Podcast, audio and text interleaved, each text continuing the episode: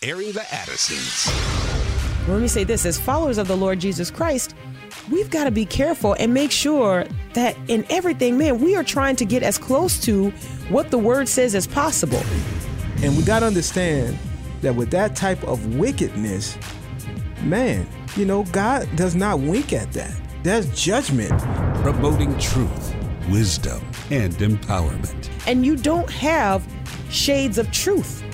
You have truth or you have error. You have fact or you have fiction. And now we go into the thick of it. Uh oh. Uh oh. Aaron Addison's. On American Family Radio, welcome to the Friday edition of Airing the Addisons, where on occasion we try to do a little bit of a lighter show on Friday, but we got a couple issues that I really want to have um, a conversation around Yeah. just as we go into the weekend. And so we're going to start um, talking about what's happening in Mississippi, but we'll end up taking a look at what's happening on a national level as it pertains to our churches and gathering in this country. And Yeah. so um, the backdrop for the conversation today is this question Do we have a double standard for defining essential services and mm. essential workers in this country? Mm. That's the question. And of course, we'll give you the opportunity to weigh in on that in the last segment of the show. But let's just set up and get into this segment because we do have Mississippi Representative Stacey Wilkes on with us to help us make sense of what's happening in Mississippi.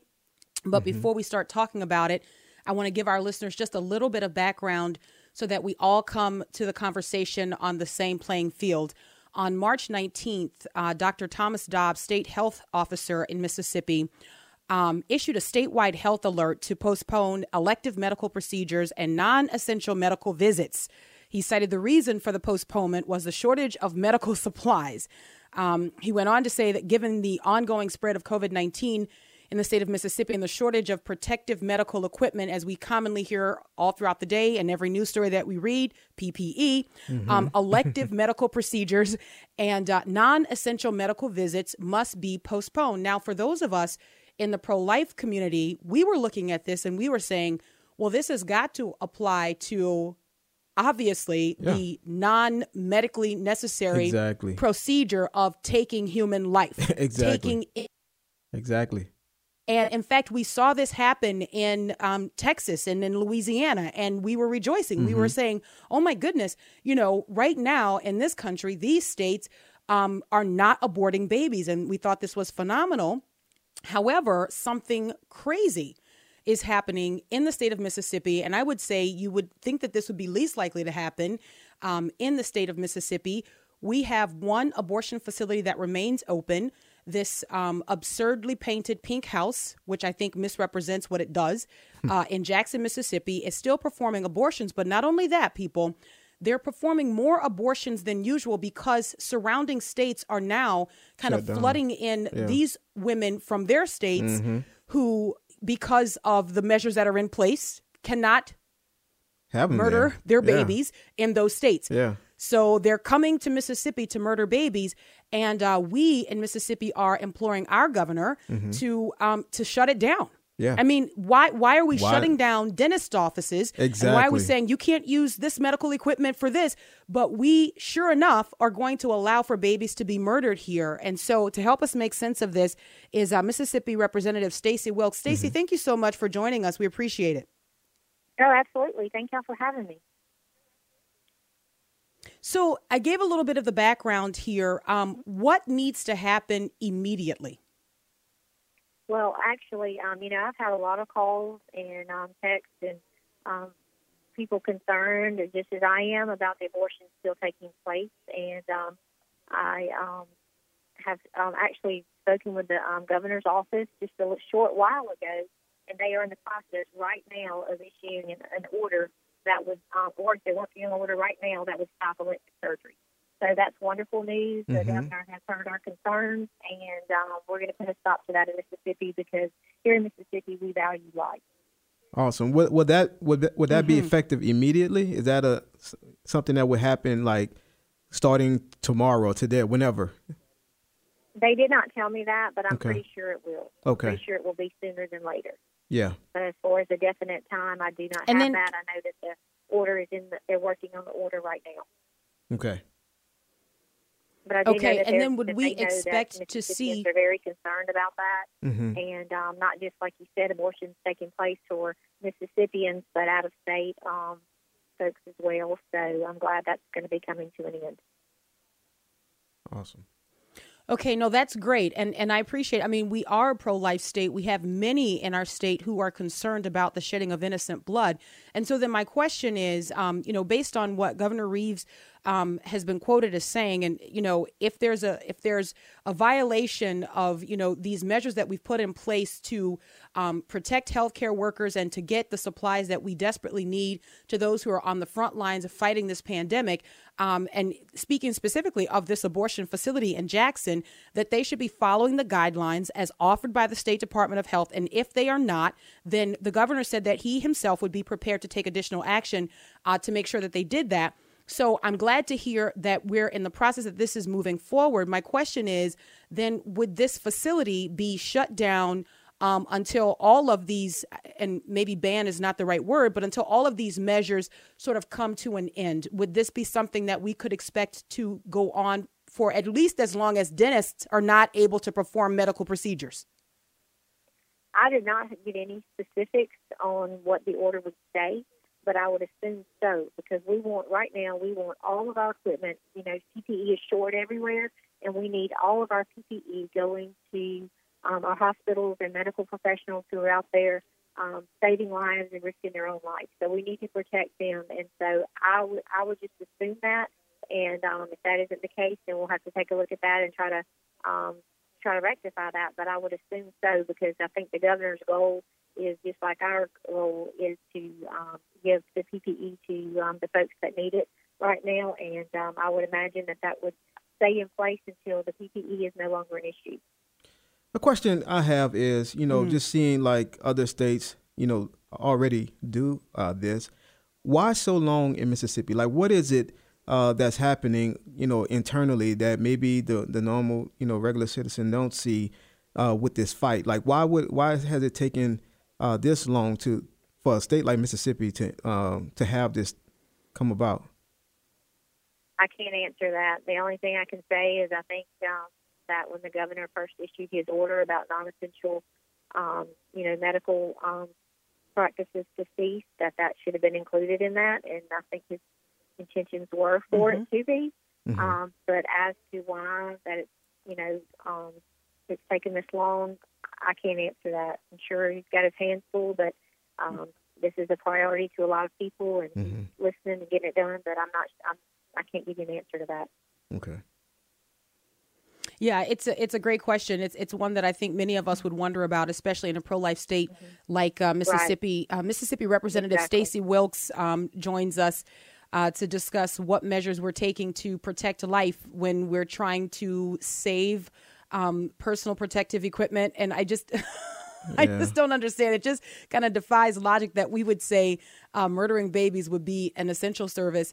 Um, not, not you know, in any kind of literal way, but essentially, this is what is happening when we still have people who are flooding into our state to murder their babies, taking advantage of the fact that we still have a facility open. Um, Mississippi Representative Stacey Wilkes, thank you so much Well, for joining that us. We appreciate your work on this. show, though, that also goes to show, though, that your um, businesses who care, that really show that they care. Um, your dentist offices and uh, dermatology and all these other offices that are closing and, and donate the PPE or not using PPE for for these things have have voluntarily done that. And so that Mhm. also, I think, speaks volumes to the abortion clinic that they weren't really concerned with that and that they just kept going. But um, anyway, I'm happy That's a now. great I hate point. that it's um, later than sooner, but now at least we have the order coming, and I'm glad to see that that will be stopped. Yeah, I'm glad about that. That's great. No, that is an excellent point. Thank you so much, Representative Wilkes. we Thank you. appreciate you joining us today. That is an excellent point that she made. It really does show the lack of care and the lack of compassion. But I mean, of course, this industry is just characterized by a lack of care and a lack of compassion. By definition, when you are murdering innocent babies, you do not care, you do not have compassion. It is not an essential service, nor has it ever been one. And especially in a time like this, to have these abortion clinics still trying to fight for their prerogative to murder babies is just something that is Yeah. outrageous. It is outrageous to think about. I mean, here we are, and we're going to get into this a little bit as we continue on. I guess we can continue on as we go to the break. Yeah. Um, let me just say this: the American Family Association is going to keep watching. Yeah. Oh yeah. um, we're, we're watching. definitely. Can I just say that with this? You know, maybe you call that a nervous laugh or whatever. I don't know, but we're watching, and and we're going to continue responding. There are going to be many more calls to action if things don't change. We expect them to change, but if not, expect more calls to action. And I think that everyone all across this country need to be watching in your state because Right. when you are being quarantined or told to self quarantine, right? When you are being made to stay home, and then you're being guilted to stay home. You don't care about yourself. You don't care about your fellow Americans if you're going out and you're doing engaging in non-essential activity and so then you feel guilty. You feel like you want to be a good patriot, so you want to stay home. You want to protect the country. You want the economy to come roaring back. So you're doing everything that it takes, right? Mm. You're doing all of the the responsible things. At least that's what you think you're doing. But then you've got other people around here, and this is and this is where we're going to get really, really into the thick of it, because we have watched and we have observed and I think Will Great, I think that you and I, um, just between the two of us, we've talked about this behind the scenes, but we agreed that we would not uh, comment on this publicly um, because it it seemed to be such a polarizing discussion, Oh, one yeah. that I think churches Yeah. were well capable of having on their own. Yeah. Okay. Definitely. Um, However, let me just say this. I think we're at the point where, at the very least, we need to have a conversation around the question that we started out with. Mm-hmm. Do we have a double standard in this country when it comes to defining essential services and essential workers? Do we have a double standard? Yeah. And what I am observing increasingly is that we do Yeah. Yeah. I agree. let me just look whenever it becomes apparent that an essential service like the CBD store or the liquor store Right. okay Right. or the gaming store Right. or okay you know when these places are essential services and they cannot they cannot be shut down all right these these stores need to be open i mean just when was it wednesday i guess it was wednesday we were listening to the governor of our state um, be asked the question Uh, Mississippi. in Mississippi, Okay. listening to the governor of Mississippi be Yeah. asked the question as to whether or not liquor stores were going to shut down. Right. And the response was no, liquor stores are not going to shut down. Because what? Because why? Because that's an essential service. And, and let me say this: even I, I was listening to a, a press conference in uh, in Louisiana, and they made a point to say that this does this does not include liquor stores, like they are essential. so let me say this, like, and this is man. the this is the tightrope that we walk in this country, and I think, Will, this is the this is the point that you were making just a few days ago when we were talking about this and talking about maybe why it might be more diffi- difficult for us as Americans Yeah. to slow or to stop the spread of COVID nineteen. And one of those things is because of the independence that is just woven into the fabric of this country. Mm-hmm. We don't like being told what to do. Look, I am not an advocate for, oh, yeah, just, you know, forcibly shut down people's businesses. Right. I, I am not an advocate for that. I'm not an advocate for stripping people of their freedoms and stripping people of their liberties. I mean, I think that goes without saying. And so I've I've tried to just watch what some churches are doing. Mm-hmm. And I've tried to watch and, and I'm asking myself the question as I as I look at what some churches are doing, I'm saying, is this faith? Is this boldness? Or is this reckless? Mm. Is this careless? And mm-hmm. those are the questions that I'm asking. And, and what I want to do is I want to paint just with a broad brush and I want to have a conversation around this because increasingly, I think the question doesn't need to be should churches be made to shut down? Should churches be forced to shut down for this particular period of time? I don't think that needs to be the question. I think the question is bigger than that. The question is, how do you define what is essential in our country? That's good. That's the question. And that's where I think the Christian has a vested interest in caring mm. about what is defined as essential. Yeah. All right. If we need people to numb their pain with alcohol, if we need people to escape with CBD, but now. we are saying people of faith cannot mutually encourage one another, which is in fact absolutely what Hebrews encourages us to do. Come together to encourage one another, Yeah. then we have a problem in this country that goes well beyond us outrunning COVID 19. Come on now. So I want to have a conversation around that today. We'll do it when we get back. Airing the Addisons on American Family Radio. Don't worry, the phone lines will be open in the third segment and you can jump in as well. Stay close.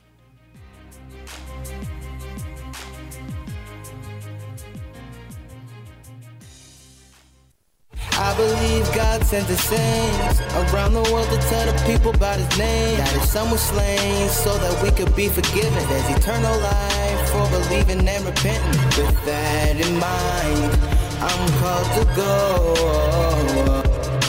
With that in mind, I'm called to go. It's deeper than hard bars and track You get a medal for music this week, Will the Great. Like your songs, this is your songs have been perfect coming in and out of the breaks. Like they, I mean, you get a medal. Okay, you All get right, a I'll medal. take it. for the music this week. It's just a perfect setup. So that I needed a little bit of rap, and um, also the message. Um, you know, we're called to go. we're called to go outside. People are like Mickey. What are you saying? That's tongue in cheek. Everybody, relax. Right, but, right. but I am going to have a serious conversation. Um, and and hopefully we can be we can reason together before we get into what we want to talk about. Um, let me just start with this scripture. I want to come back with this uh, verse. Well, uh, I guess I need to say welcome back. This is airing the Addisons on American Family Radio. I'm Miki, And I'm Will, and that's Tone Spain. We'll go outside. but with six feet of distance. Yeah, yeah. Make okay, sure you, six you feet know, of space. that. like yeah, all the songs that will be rewritten between. Yeah. during the COVID era. Um, Yeah. you know. I, I don't know. I had a conversation just incidentally. I had a conversation with uh, your son, your your oldest son, yesterday because he wanted to go outside and Mm-hmm. He wanted to play. Right. And um, and you said to him, just make sure you keep your distance, son. Like you, you know, we we are not. This is not, you know, It's not like normal times. they want to they want to wrestle and like stuff and like no Yeah. six feet And so we were talking, we're standing in the kitchen and and he was like, "Okay, got it. So we're not wrestling like normal." No, you're not. You and your buddies are not No. throwing each other in the grass like normal, coming in here smelling like cows and horses. You're not going to be doing that, you know. So I don't know what you're going to do, but it's not going to be that. And I I said to him, I said, 6 feet is a wider distance or greater distance than you think it is. And so he was standing there kind of still with that head tilt that your pets do when you're telling them something and they don't understand. And so I said, We're talking two yardsticks here. So he looks around and then we have a yardstick. So he grabs the yardstick and we have to full on measure. Like I have to show him what six feet of, of space looks like between two individuals. And he goes, oh, that's a lot more than I thought. I know, son. Mm-hmm. That's what I'm telling you. You just have to be careful. We have to use wisdom. We don't want to be afraid. I'm not trying to, you know, Yeah, I'm not trying to keep you, you know. it's, it's it's weird it's inconvenient you know and it's just different you know I was in a store and they had the tape on the floor you know you had to everybody had to Because stand n- we don't know what that looks like. Right. We don't know what Everybody had to stand behind tape, and it was like six feet in between each one. It, it was, it was Oh, weird goodness. looking. It was like, wow. You Yeah. know? But anyway. Yeah, it's it's just a change. It It's a, it's a change that you know we we have not been here before, and so all of us we need to receive grace and extend grace. I mean, and if we do this right, then nobody lacks grace. If we're receiving it and extending it, then Mm-hmm. nobody's lacking in the whole grace area. So, anyway, but here's the scripture we're talking about. The question is whether or not we have a double standard in the United States of America when it comes to defining what is essential and what is non-essential um, service. Okay, what Yeah. needs to operate, what doesn't need to operate, what it takes for people to get through um, this coronavirus pandemic, and what it doesn't take. And that's where I want to jump in. It's like a game of double dutch. you know, I've been watching the ropes go up and down and up and down, and, and I'm like, oh, I don't want to get in on that. Right. I don't want to get in on that. But now, as, you know, the more you look at this, and we're going to talk about what's going on with Hobby Lobby as well. I'm like, uh, I'm in. I'm I'm jumping in because Okay. I want to have a conversation. Here's why, Will, because when we are um, when we are not discerning, Mm-hmm. I always say in a conversation, and this may be a little bit of my public relations background, but I always I watch and I listen for subjective language. Mm-hmm. I look at I, I look at what people are are doing and what they're saying, but I'm also trying to observe where this potentially goes once the conversation stops here. So when we're no longer talking about COVID 19, Mm-hmm. what language has been used that could later be regurgitated under different circumstances and applied? That's- and that's- that's what that's every. Christian needs to be thinking about. Not Yeah. like, okay, what are they doing right now? It's not just what people are doing. It's what people are doing and it's what people are saying along Yeah. with what they're doing. Like I heard, I saw a clip with uh, Mayor De Blasio saying, you know, that places, synagogues, and churches that don't abide by what's going, like the shutdown that's going on. You know, he's this is what he said. You know, they can face being closed permanently. Now, if he meant just during this crisis, I don't know. Maybe that's what he meant. But I'm listening to words like that, and I'm thinking, wow, that's Yeah. a, that's a different choice of words to use for you know permanently. You know. Anyway. Yeah, I'll I'll see you the permanently statement.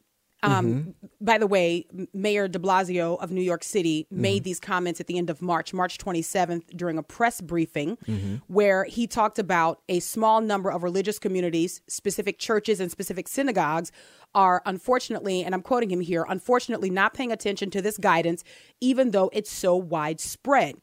He went on and this is what he said quote it's the last thing i would like to do because i understand how important people's faiths are to them and we mm-hmm. need our faiths in this time of crisis but we do not need gatherings that will endanger people now here we go to your permanently I would like to raise you this statement that he also made at the same press briefing. Here is Oh, what he okay. said, quote, "No faith tradition endorses anything that endangers the members of that faith, end quote. Now, that to me is one of those hmm. statements of subjectivity that I go, how do you determine that what this particular church gathering is doing is a danger to its members or a hmm. danger to its congregants. So now what you're saying, because imagine that you have churches who are saying, well, we have actually worked out a system mm-hmm. where there's no more than 10 people gathered. Right. Imagine you have churches who are saying we've actually worked out a rotation where members can come and we actually have seats marked. I know that churches in Florida are doing this. We hmm. have seats marked where people will not sit closer than six feet apart. Mm-hmm. So if a church is doing this, who are you with this sweeping statement to say that I know that no faith tradition endorses anything that endangers the members of that faith? Because here now, what is so subjective about the word endanger? All right. so now, what what what is dangerous to you, Mayor De Blasio? What is dangerous to you? You see, this is how we have these terms that just kind of pop up, and then you wonder, well, what will people do with like health? Mm-hmm. For the health of individuals, right? Mm-hmm. This is where we get to mental health. And this is why we are now saying that to help someone who is struggling with unwanted sexual identity issues or unwanted same sex attraction, we can't do it because it's not helpful to their health. You understand? But but before we get here and understand how they're going to redefine terms, they just start batting these terms around. And we all think that we understand and are all defining these words the same way, and we are not. We are not all defining these words the same way. Right. So when Mayor Bill de Blasio says, one, okay, you threaten to shut down synagogues and churches permanently, I, I want to be nice. Um, let me just say this that statement is idiotic. Yeah. All right. It is unconstitutional. No one's going to roll over and let you do something like that. You need to walk it back immediately. Like that's dumb. That's Yeah. dumb, Yeah. right? It's it's an overstatement. It's a reckless statement. It's an emotional statement. You need to walk it back. Number 1, that's dumb. But then in addition to that, when you're saying that no faith tradition endorses anything that endangers the members of that faith, well, I mean, I think we have 2,000 years of church history of people living for the glory of God, and it put them in danger. It hmm. put them in peril. Mm-hmm. Now, and I'm not talking about putting them in danger where, you know, they go and blow themselves up or where Right, they right, go to hurt other people. Right. Where, no, they are on the receiving end of the attacks because they name Jesus Christ as their Lord and Savior. Right. You understand? So this is a semantics dance that we don't want to get in on with De Blasio. Right, This is right. so you don't tell me what I can and cannot do because it's dangerous. Okay? Don't tell me that. Hmm. If you are saying that there are certain guidelines, if there's a guidance in place, and this is what we are strongly suggesting, and we are imploring churches, we are imploring synagogues to employ these measures, then you're fine. You're on good ground. But the thing is, Meek, you have um other Christians who are going beyond. This is a uh, we implore you. We suggest they're saying like, man, everything should just be shut down. Like, just shut it down. I don't care, like how small your church is or how you you have worked it out. Is is unwise for you to meet at all because and then they're circulating stories about people who have died or have you know there was a choir uh, rehearsal and one person came in and and uh, it spread this this virus. So you have you have Christians who are saying the same thing, and I think that's going to be where I think that's where the tension lies because then you have some that Yeah. say, "Well, we're all, we are following the guidelines and we're doing this and we're doing that. We just still believe that we're supposed to be meeting uh, according to our interpretation of, of what's written." But on the other See- side, you have the opposite. Yeah, see, that's where that's where I want to be careful, Will the Great, and Okay. I, I want to steer clear of telling churches what they should and shouldn't do, and I'm going to tell you why. Now, I have an opinion about that. I have an opinion about that. Um, but I, all right. Look, so here's my opinion. all right, and then of course the phone lines will be open. We can have a conversation around this with a larger audience. Okay. Here is my opinion. I think for the body of Christ to be um, actively employing or applying what the Word of God says means that we don't give up the fellowship of the believer. Now, what we do today in our churches has, excuse the word, evolved over time. All right. The way we gather and the way we now fellowship and the things that are components of the way we get together have changed over time. Mm-hmm. So, not to overuse this word, but I think that believers need to go to the scriptures to determine what is essential for the healthy function of the church. Mm-hmm. Like, what are the things that you say, well, we're not giving this up because we're instructed not to give this up? And then I would I would also add this. I do not think that believers need to eat each other. Right. It Right. makes me sick. Right. It makes me very sad. I do not think that faithful, dedicated, Bible believing Christians need to put gun in hand and turn on other faithful, dedicated, Bible believing Christians. If there are some pastors who say, you know what? We've got a really large congregation, or we've got a congregation that is comprised of elderly um, congregants, and, and we want to be careful. So, this is what we're doing.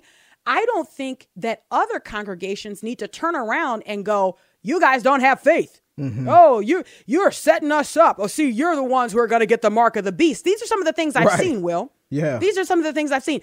And and and they really, you know, I don't want to over express here, but they disgust me. I don't think that that's the type of position that we need to take because at the same time that we are people of faith, I am also reminded that Paul told Timothy to have a little wine for his stomach issues. So there was prayer and there was action. Do you understand? Why am I saying that? I'm saying because if there are people who, while we are praying in the midst of the COVID 19 pandemic, who elect to not meet the way they have traditionally met. Now, notice, I Hmm. personally am not advocating for a complete and total shutdown. How do you, how are you going to quarantine Jesus? right. How are you going to shut down the move of the Spirit of God among his people? So so but but so the the measures that are being taken, you know, which I'm fine with, you know, because there's some churches that are like, well, we're gonna do live stream or we're gonna do uh, a Zoom, and I understand that, you know. Um, so what what do you do with the tension there? You know, some because some people say like, well, it's not the same as and it's and it's true. It's not the same as getting together physically. You know, but you have some larger churches that have have moved to the method of using more of the uh, technology to be able to still have services. Like, is there is there a, a I don't say a lack on that part, but Listen. do we still have the fellowship like we should? technology never has been, nor is it now, a substitution for biblical parameters for the, the church body. Amen. Never, never. So this is not a long term change that anybody needs to embrace. There's too many together, um, we, um, there are too many words that imply to us, eh, not imply, that are very explicit in the scripture, in the scriptures that mean to us we have to be together to discharge these things. Amen. Like there's I don't I don't know what's going on with each other and one another if I'm click to join. Amen. I agree. Click to join. I agree. What pastor is going to give an account for my soul if my membership is quote unquote paid online and I'm clicked to join? Now, look, I know that's going to upset some people, but we have to be biblical, saints. We have to be biblical. I agree. In all of the things that we're doing, we want to get as close to the straight edge as possible. So if we are caring for one another and praying for one another, Mm-hmm. and if we are accountable to and for one another, how do we do that in virtual reality when I can create whatever you want to see?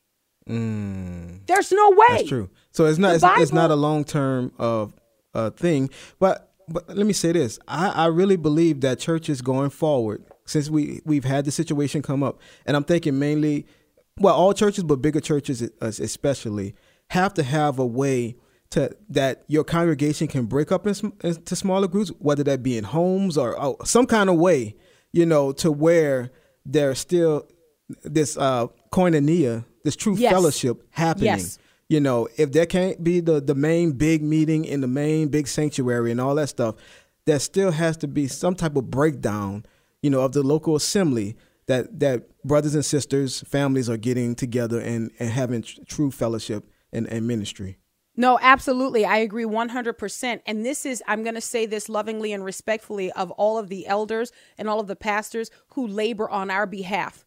I thank God for these men who labor on our behalf, Amen. who sacrifice. But this is an additional component to that sacrifice where maybe it's the pastor and a team of elders who strategically decide how we're going to continue um, submitting to the word of God in the midst of COVID 19. Mm-hmm. Like, that's the kind of prayer and that's the kind of strategy that must be employed. And the church has always operated with these two planks prayer and strategy. And it's in prayer that the Holy Spirit gives the strategy. We don't just take our hands off the wheel and say, you know what, it's going to all straighten out. Mm. It's no, that's not what we're doing. What we are doing is continuing to lean on the Lord and not dismiss what God has called us to do. Our brothers and sisters in China, in Nigeria, man, look, long before COVID 19, they have still been getting together when it could have been perilous for them. When it is perilous for them. We'll grab the break and be right back. Stay close. What does it take to live an uncommon life? Here's former Super Bowl winning coach Tony Dungy with today's uncommon moment. A family from Indianapolis lost their daughter Tessa, a student at the University of Tampa, in a car accident.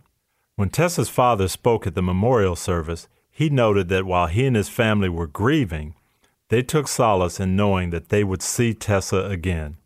And then he said, But for those of you who don't believe in Jesus, you've seen Tessa for the last time. Then he urged each person there to enter into a relationship with Christ. Jesus is the one and only way to an everlasting life with God. Have you shared, taught, and ingrained that within your family so that each one of them is a child of the living Lord? Tony Dungy, author of the popular Uncommon book series. More at CoachDungy.com. That's CoachDungy.com.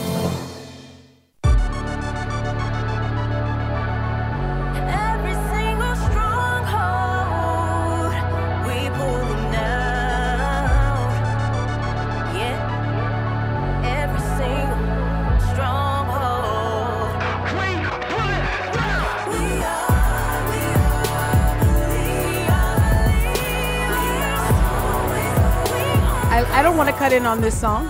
I mean, it, we'll do it because we had to go. We had to get some calls in. Um, but this is another one, A plus plus.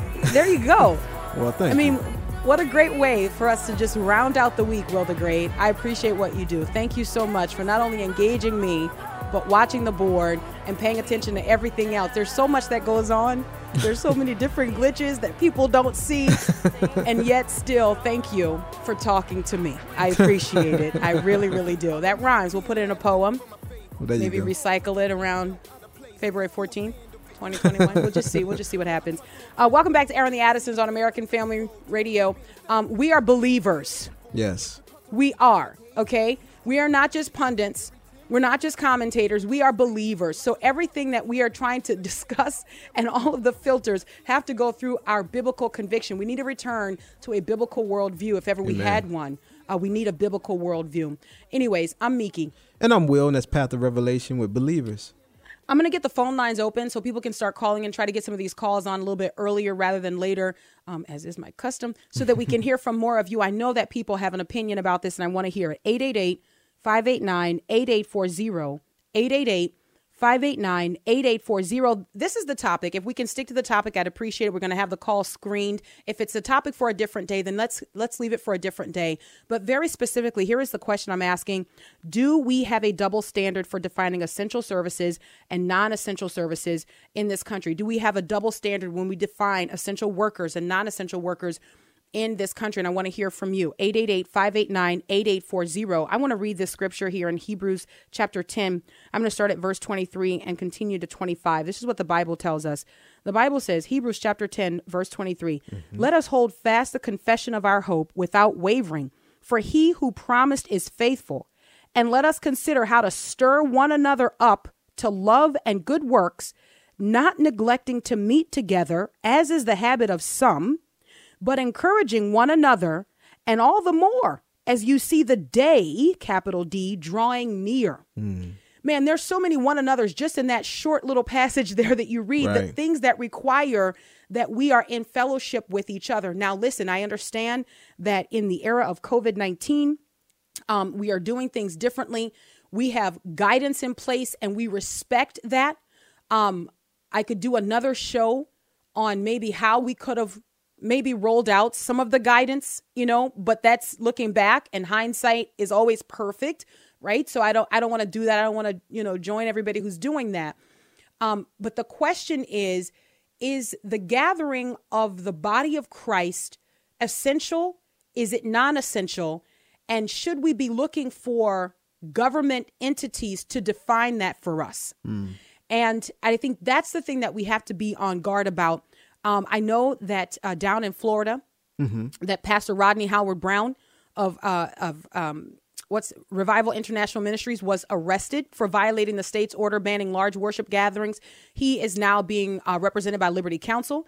The things that we don't know, you see the story of pastor arrested for holding these services and all of that. But the things that we don't know is that he actually had some measures in place, according to Liberty Counsel, where he was limiting the amount of people in the church at one time, and then also had chairs marked for spacing. Wow. So you know these are things that I'm I'm saying you know And I've heard a couple stories like that. Like that one, there was another one too. I mean, that this is that that is happening where you know p- the police are being sent and and to break up the meetings and stuff like that. Where you know one story I, I read, the guy, the pastor was like, "We only had eight people here. Like we we are under the guidelines. We're not doing anything against the guidelines, but they still were made to you know uh, break up the gathering." There's a church, another church, and then we'll go to our first call. Um, there was a church, uh, the River Church at Tampa Bay, um, or in Tampa Bay, that spent one hundred thousand dollars on special equipment and enforced a six foot separation throughout the sanctuary and the lobby. Wow. So if churches are doing what stores are doing, what special service centers, let's just call them that, okay, are doing, um, why is it this, you know, even among the body of Christ, why are we looking and saying, no, even if you only have 10 people here, you shouldn't meet. And yet you can find Lowe's and you can find Home Depot and you can find Sam's um, they have more than 10 people. And I understand that they have supplies and things that, here we go, here's the word, are essential. Let me say this one other thing here. Okay. Um, we have to understand the purpose of the body of Christ. It is not just for you to be entertained on Sunday by a great message. Hmm. And when we reduce the gathering of the saints to that, then it's very easy to just give it up. Yeah. Now, again, I'm not trying to come down hard on anybody, You're on right, though. any place, but I'm get in the word and see what the word teaches about the urgency of the gathering of the believers as the day approaches. Mm-hmm. What they did as they gathered, it wasn't just so they could be entertained. Do you understand? So I don't want us to have this Mm. That's become a new normal where people are like, well, yeah, I can do it because every Sunday all I'm doing is going and listening. So I can just turn that on. Get the computer fired up, Brenda. Mm, That's not the body of Christ. man, you're so right. And I don't that. ever want that to become the definition that we go by or the standard that we use to define the body of Christ. And I'm going to tell you something. You better be careful in the United States that you don't let people who have sinister motives think that you think that's the body of Christ. All right, Will the Great. Mm. Wow. No, that's Where do we go first? All right, let's go to Bobby in Texas. Hi, Bobby. Thank you. Thank you, gentlemen, ladies. Uh, the essentials. Mm-hmm. What a powerful word. because it boils down to uh, what I need, Mm. what I want. There ain't but five things in life a man or a woman needs, and there are in this order Jesus, air, water, food, then shelter. Everything else I want, and mm-hmm. everything else is permissible as long as it is used in moderation. I will not forsake the assembly of the saints. I will not have my liberty transport, trampled upon. For Thomas Jefferson was so intelligent about we are endowed by our Creator through the inalienable rights of hmm. life, liberty, and the pursuit of happiness. The man knew to put the word pursuit of happiness in front of it because happiness is a pursuit. Joy comes from the Lord. Hmm. Happiness is a derivative of joy. If more people would dig into the Father's Word, understand who the Father is, we would all be a lot better off because no weapon formed against me will prosper. Come on, Bobby. Did I ever tell y'all I'm from Texas? Thank you, Bobby. I appreciate you, Bobby. I'm from Texas. Did I ever tell people that? Yeah, you people did. know that. Yeah. People know that my dad's name is born Bobby there. as well. Yeah, people know. I just. All right, where do we go next, Will the Great? All right, let's go to Jason in North Carolina. Hi, Jason. Uh, good afternoon. How are y'all doing? Doing fine. Hello. All right. Um, quickly, my point of view. All right. I'm living in a rural area in North Carolina, eastern North Carolina. The church that I normally attend, uh, probably 100 members on roll, and I don't know, maybe 50, 60 on any given Sunday. Mm-hmm. The last time we met was two weeks ago. Uh, we maybe had 30 people. Mm-hmm. easily uh, kept up with social distancing, but for some reason, and congregation, far as I know, was not included in the decision, they decided two weeks ago to quit having church. Mm-hmm. Uh, same reason everybody else is. So we started going to a church down the road. They did groups of 10 for Sunday school for the first Sunday, Mm-hmm. which we uh, went with. And last Sunday, we actually did a parking lot service. Hmm. Uh, everybody stayed in your car. They put the PA system outside, and quite frankly, it, it, it worked great. It really did. Hmm. And my personal point of view is, and this goes for mega churches, goes for small churches, all across the board. Our point as Christians is to be salt and light in the world, to look different than everyone else, to be different than everyone else. If we are not meeting for church in any way, shape, form, or fashion, when people drive by the empty church parking lot on a Sunday morning, going to the grocery store or doing something else that they consider essential, and we are not there, it looks like we live in the same sphere that they do. Hmm. We preach that they need to trust God, but we are not showing that we trust God. Wow. Hmm. So that's my hmm. point of view. We need to have parking lots full if it's just people sitting in the cars and having service, Hmm. because that is showing the hope that we have in Jesus and the trust that we have, while we're still maintaining the mandatory guidelines that the states and the go- and the federal government put in place. Well, thank you so Very much, good. Look, thank you, Jason. I appreciate your observation and I appreciate Hmm. you sharing what your congregation is doing. Um, maybe this will be helpful to other uh, congregations that might be represented listen in our listening audience today. Look, I'm not opposed to people wearing masks when they gather. I'm not Mhm. opposed to that. I'm not opposed to people wearing gloves. I'm not opposed to any of the measures that we have come to expect um, to be present among essential workers, right? Yeah. But look, I'm going to tell you the man of God who labors in the word of God, um, the elders who are in intercession and prayer, and, and, and the deacons, you know, all of these people who are vital and uh, to the health of the church. Um, l- let me say this they're essential workers. Yeah. All right. And I'm not trying to be pious. I'm not, I'm not, try- I'm just right. Saying, guys, don't let this time right here cripple our discernment. Don't don't start to think, well, you know, if I if I could if I could get an online pastor, you know, I mean, Hmm. all right, Will the Great, where do we go next? Let's go to uh, Jay in Tennessee. Hi, Jay. Hey, Will. Hey, Miki. How are y'all? Doing good. Hey, how are you? I'm great. Y'all have the best show on uh, AFR. I love you guys a lot. Oh, you Thank make me want to snort.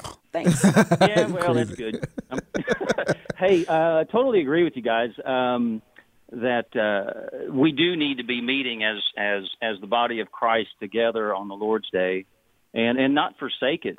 Um, I do understand that some governors or mayors have um, outlawed it and banned it, and I can understand that churches uh, want to not meet under those circumstances. I think the governor should not um, forbid it, um, but we ought to uh, obey them if they do. Um, thankfully, the state of Tennessee, the governor has uh, rightly seen that church is essential and uh, has left that up to um, the elders.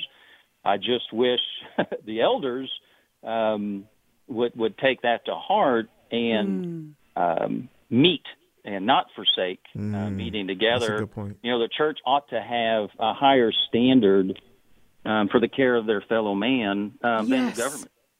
Oh man.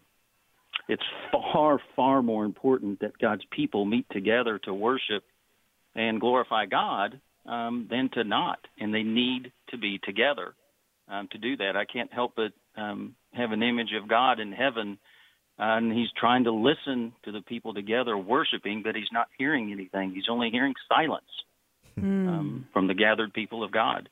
Um, we need to be together. Well, thank, thank Man, you, Jay, Jay. thank you so much for your insight, and I, I appreciate your perspective there. I mean, that was something, and I, I, I was trying to um, solidify that quote from Jay in my mind when, and I'm paraphrasing here, Mm-hmm. but what he just said about the church needing to have, you know, we the believers, pastors and elders, and needing to have a higher view of the um, essential nature of the church more Mm-hmm. so than the government. And- And that's You the know? thing when the government, or the governors or mayors, whatever, are saying that churches are essential, I Mm-hmm. would have to look at the pastor. So why not strategize on how to meet under the guidelines, you know, and not just, you know, cancel it all up. You know, Yeah. I don't know. That's that's Look, one of those things. in in the interest of full disclosure, look, I'm grateful for you and Abraham Hamilton III and and what you guys are doing with our fellowship. I have to tell you in the beginning, I was kind of like, I don't know, how's this all going to work? I wasn't sure. Um, but the more we pray and the more we continue to stay rooted and grounded in the scriptures, man, I'm like, yeah, man, the believers, because we're encouraged, right? I mean, Yeah, it's time. not it's not just for us to hear a word that encourages us. It is for us to encourage one another. Amen. I want people to understand that there are so many one another's and each others that pertain to the body of Christ that we cannot neglect. Let's try to squeeze in one more call, Will the Great. Okay, let's go to Carol. Uh, hi, Carol. Hey, Will and Miki. Hi. Hello. Uh, I, I'll try to be brief, but I'm really excited and I was fired up when I heard your question because I definitely have an opinion on this. But, you know, our church, we do have a lot of older congregants that come, and I just can't even imagine uh, the weight that our pastor uh, having to make a decision about whether we meet or don't meet because Yeah. you know, if someone does get ill, that's on him or he feels like that's on him. But uh, we have such a talented group of people in our church, and we said, okay, if we can't meet, what can we do? And we had never gone live on uh, on our services, but we started a live stream on YouTube. And here's here's the exciting part. We had uh, it is live, and people can put their prayer request right on there, so everyone's seeing it and can react on it. But we had some people telling us they hadn't been to church in years. You know, we we only thought the few people from our church would be watching this live stream, but we had people that we did not know that tuned in to see it, and uh, uh, they're being reached, and they're saying, That's "I'm great. opening my Bible for the first time in years." So this is so exciting. This unintended consequence from not Carol. being able to meet, and we also That is Th- great. I'm sorry you, to jump in. We've, we're come down just 15 seconds left in the show. That is great. And man, I have a I have a point I'd like to make, but we don't have time. Until Monday, Lord willing. God bless.